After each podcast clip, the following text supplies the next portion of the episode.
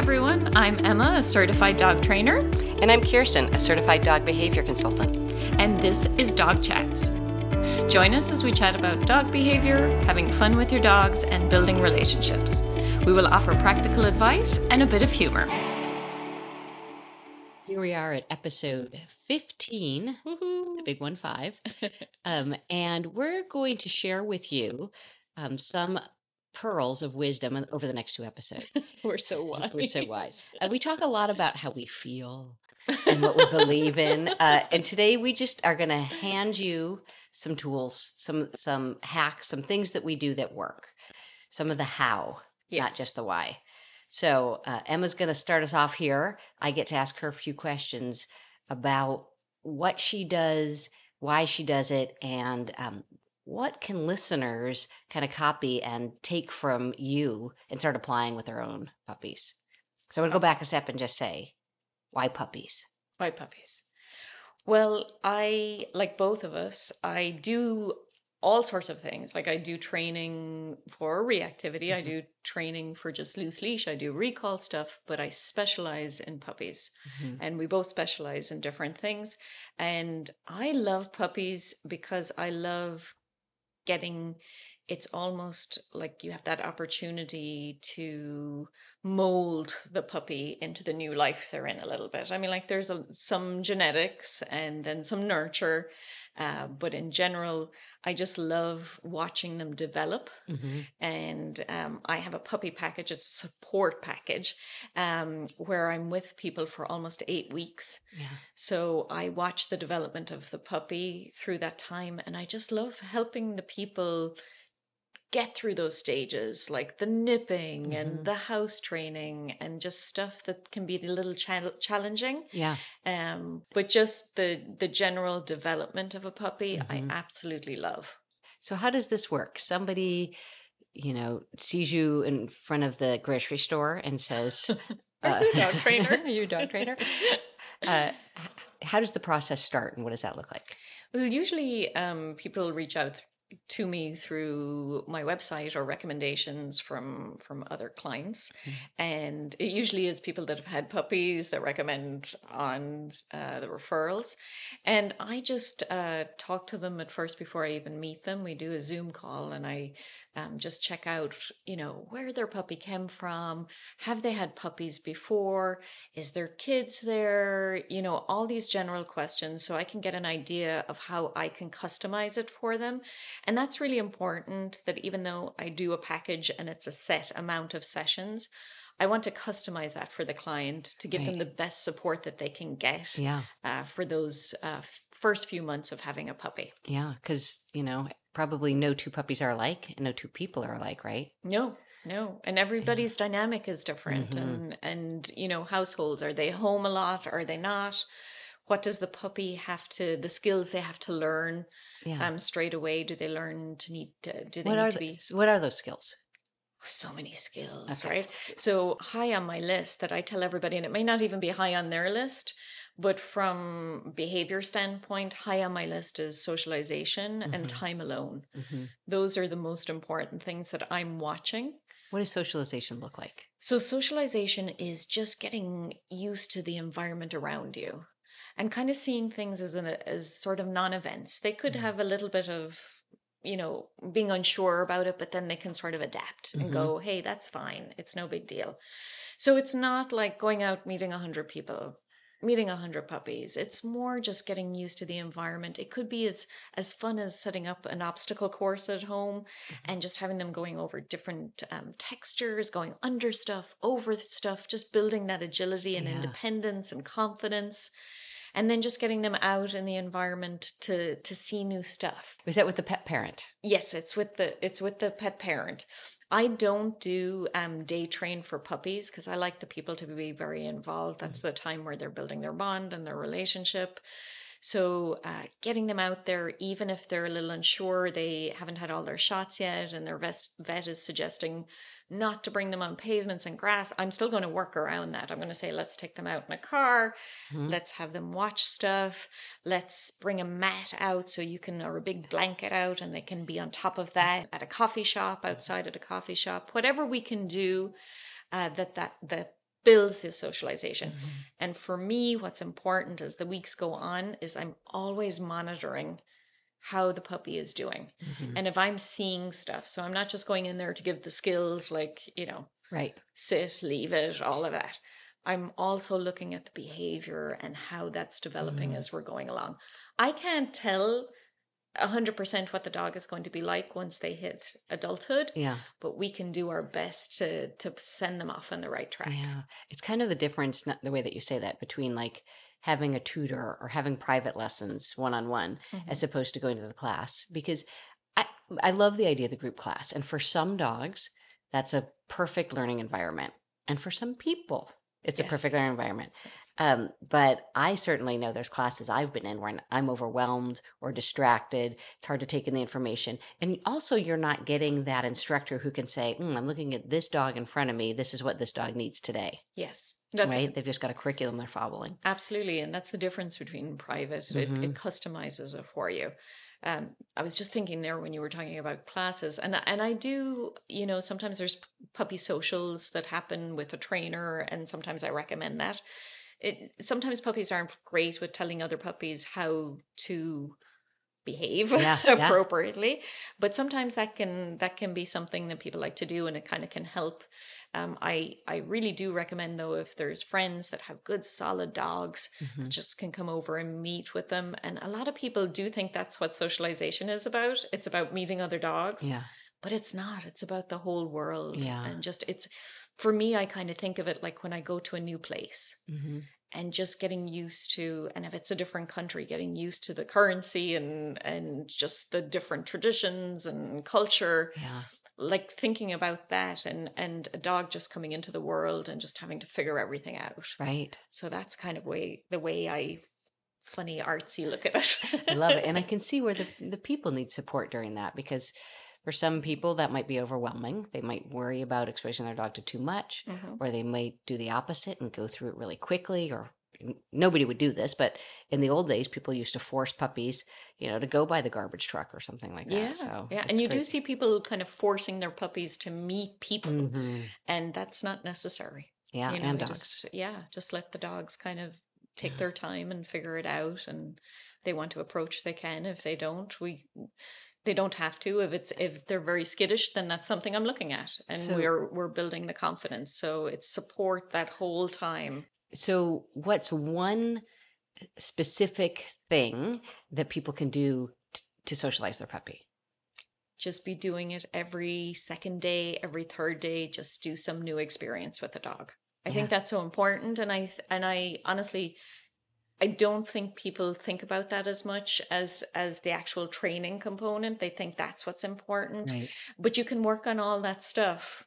I mean, like it's good skills to have to work with with the socialization as well. But just making sure your dog has had that good exposure and is able to deal with the world, hmm that's love that. key. Because that. otherwise, they'll be coming to see you later. That's right. yes. okay good so the other thing you mentioned was um, helping the pup learn to be alone Yes. what does that look like And that's that's a difficult one, Mhm. right? So we want them to be independent so that you can go out and and some people have to go to work. Um and that doesn't mean leaving your dog all day. Don't misunderstand that, but but you know, they may have to go out for work for some uh, some part of the day. They may have to go out and just do grocery shopping. I mean, like we have lives, or and eventually they may need to, you know, want to go out and do something and leave the dog at home.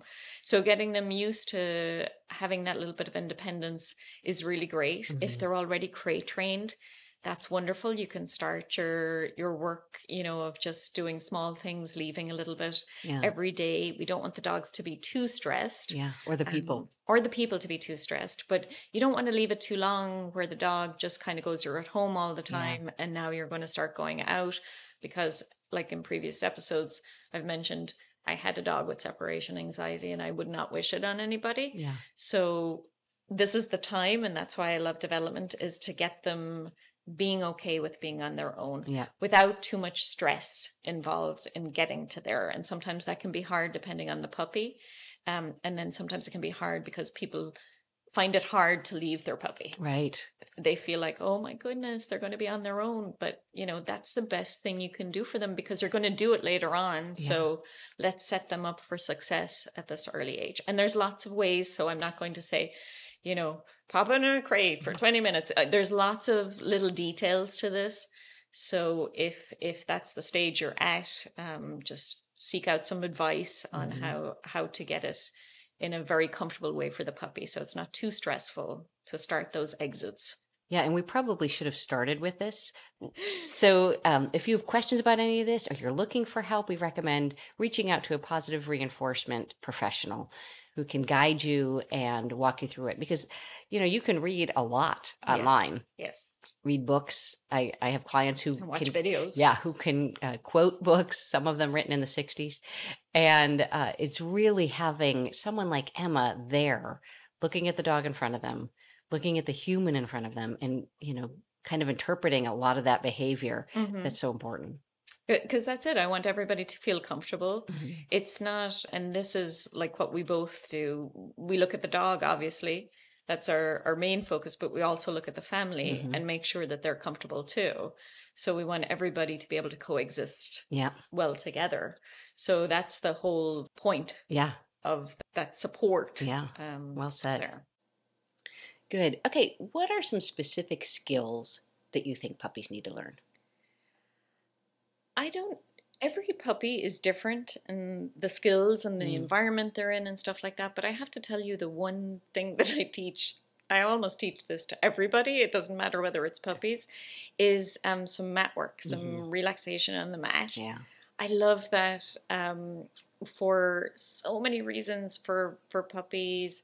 Like sometimes when they're nipping, you can bring them over to the mat and kind of bring that arousal Mhm. level down, and have them just hang out on the mat. I love it for we're teaching them um, to get on the scales at the vet's office by just teaching them that mat work. yeah It works for crate training. It transfers to that. Mhm. Uh, there's one puppy that I have right now that she just goes to her mat, like it's on the floor, and she just goes over there and lays down, like that's her spot. And also a place to say, you know, if there's kids, when she's on that mat, that's her space. Yeah. That's that's her her room. so how do Um, you teach that So basically, all I do is just lure the puppy over and just drop treats on the mat. They Mhm. don't even have to be doing a sit or a down. Um, I just start with that. And a lot of the times, you know, it's amazing now, you know, 10 years ago, you would have to teach people how to have their dog sit, but most Yeah. of them have already done that with Yeah. their dogs. It's the, one of those first things they like to do. So the dog usually automatically sits, and mm-hmm. I just put the treats right in front of them. I don't even say down, and eventually mm-hmm. they start just relaxing. nice And then I throw a treat away. And then I lure them back into to that space again. And basically what's happening is the mat is becoming really valuable. Like there's a lot of great stuff happening on there. yeah So they want to return to it. yeah And the one the other one that I really like using it for is a personal one is when I go out for coffee and I put a mat or a towel or whatever I have down on the ground. Um, and that just says to my dogs to settle. So everybody loves that one for their for their puppies too. So there's so many like you could bring out a mat and have your dog sit on it and just watch the world. hmm You know, so I just love I that's one of my favorites Yeah, to teach everybody. I'm so excited that you're teaching this whole generation of puppies that, Mhm. so that when they come to me, they've already got that skill set Yes. Yes. it's invaluable. Absolutely. Absolutely. If they're thinking about getting a puppy Mhm. And they're wondering, do they need training? Do they need to go to a puppy class? Is there a problem? Do they wait until they see a problem? How do we direct our listening audience with that? I think, you know, when you get your puppy, do some good research where you're getting your puppy from, the mixed breeds, whatever breed the dog is. Just do a bit of research beforehand. Mhm. Reach out to even a trainer beforehand Mhm. and just find out if you're you're interested, things you should kind of be looking out for. And that's mostly to to make a good match for your family Mhm. and um, that's always good at the beginning. I always think if they can, uh, whether it's a class or or it's a private trainer, if they can start early. Mhm. I mean, like there is great videos out there. Like we were saying, there's great books out there. you know, and if that's what you you There's can also do, some bad videos out there. there is bad right? videos out there, but if that's all you can do, at least get your start there. But if you can, um, go to a class or have a private trainer come in Yeah. um, and do a package with you to get you through all those stages, I think it's such a great start. Yeah. It's uh, kind of like the puppy. difference between like I can do WebMD Mhm. and try to diagnose myself. if I, Yes. I've got this rash. and then be terrified for Terrified the rest of the time. and probably putting the wrong cream on. Or I could just, you know, do a phone chat with a doctor or go Mhm. in and have a doc. So I, I really think getting that professional perspective is, Is so important. important. Yeah, and I Mhm. do have people. I go to their homes and I see a stack of books, and I'm like really excited that Yeah. they're that they're looking at that. And well, I it depends on the books. exactly it just depends on the book. Some of the books I'm like, ooh, what's that doing there? Um, but I do I do get from people too because there's so much information now. Mhm. Like I was saying ten years ago, there Right. just it, that wasn't out there. Is they can say it? We're getting so much like different information Yes. from everybody, and yes, we do all as trainers work differently and you really have to that's important too to find a trainer first of all a positive reinforcement Mhm. trainer and then find one that that matches Yeah. you you enjoy each other's time together Mhm. and and are learning um, that's that's the most important Mm, I like that. So if you want to find out more information about Emma, you can check out her website and Instagram in the show notes. Yeah. and uh, look forward to the next episode where i get to interview you excellent. all right take care Thanks for tuning in today and hope you'll join us for our next episode. You can reach Emma at ecdogtraining.com or on Instagram at ecdog underscore training. And Kirsten at kwhappydogs.com or on Facebook at KW Happy Dogs. Don't forget to hit subscribe.